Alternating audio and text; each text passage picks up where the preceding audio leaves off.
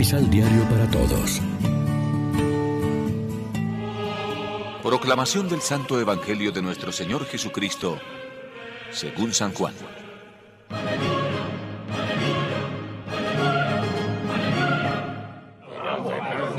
Los judíos empezaron a discutir entre ellos y se preguntaban, ¿cómo puede este darnos a comer su propio cuerpo? Yo soy el Hijo del Hombre. Y les aseguro que si ustedes no comen mi cuerpo ni beben mi sangre, no tendrán vida eterna. El que come mi cuerpo y bebe mi sangre tendrá vida eterna. Cuando llegue el fin del mundo, yo lo resucitaré. Mi cuerpo es la comida verdadera y mi sangre es la bebida verdadera. El que come mi cuerpo y bebe mi sangre vive unido a mí y yo vivo unido a él. Mi Padre, el Dios de la vida, fue el que me envió y me dio vida, pues tiene poder para darla.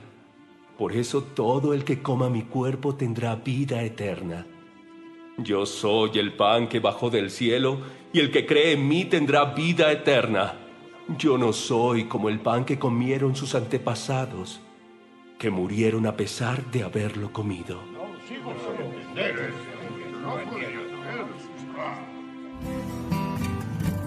Lección Divina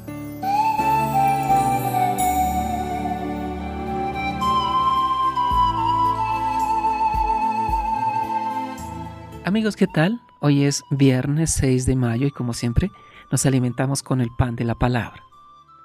Con el Evangelio de hoy entramos en la segunda parte del discurso de Jesús sobre el pan de vida, que viene a explicar y desarrollar la afirmación con que acababa el Evangelio de ayer. El pan que yo daré es mi carne para la vida del mundo. Hoy pasa a primer plano el tema eucarístico, que continúa y completa el del pan vivo bajado del cielo que veíamos ayer. Entonces disputaban los judíos entre sí, ¿cómo puede éste darnos a comer su carne? Esta discusión permite a Jesús volver sobre el tema, pero en su respuesta y aclaración Cristo no explica el cómo ni atenúa su afirmación que los cafarnaitas entendían como antropofagia. Lo que hace Jesús es precisar el efecto de tal comida, la vida en plenitud y la comunión con Él.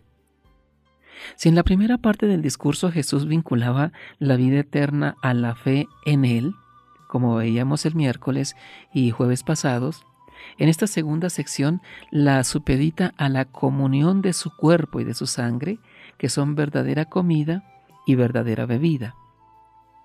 De hecho, la fe y la comunión, la fe y el sacramento, la fe y la Eucaristía, se necesitan y complementan mutuamente.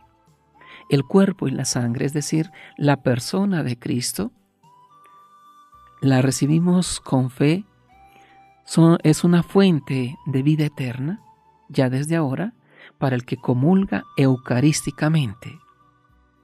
No se dan la magia y el automatismo sacramentales.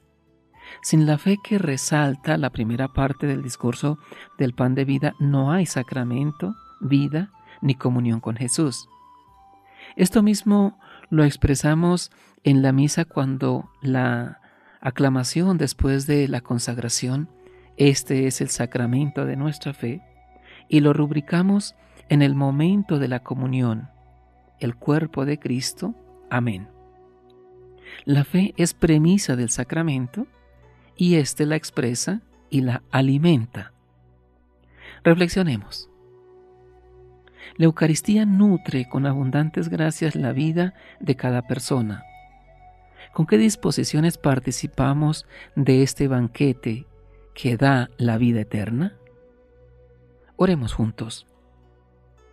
Te alabamos, Padre, porque nos invitas a todos a sentarnos a la mesa en que tu Hijo, Cristo Jesús, multiplica su pan para los hambrientos del mundo. Haz que seamos generosos en servir a los más pobres y estemos dispuestos a compartir todo lo que tenemos con nuestros hermanos más necesitados, como lo hiciste tú. Amén.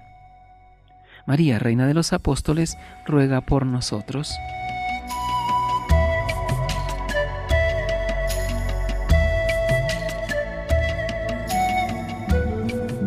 Complementa los ocho pasos de la Alexio Divina adquiriendo el emisal Pan de la Palabra en Librería San Pablo o distribuidores.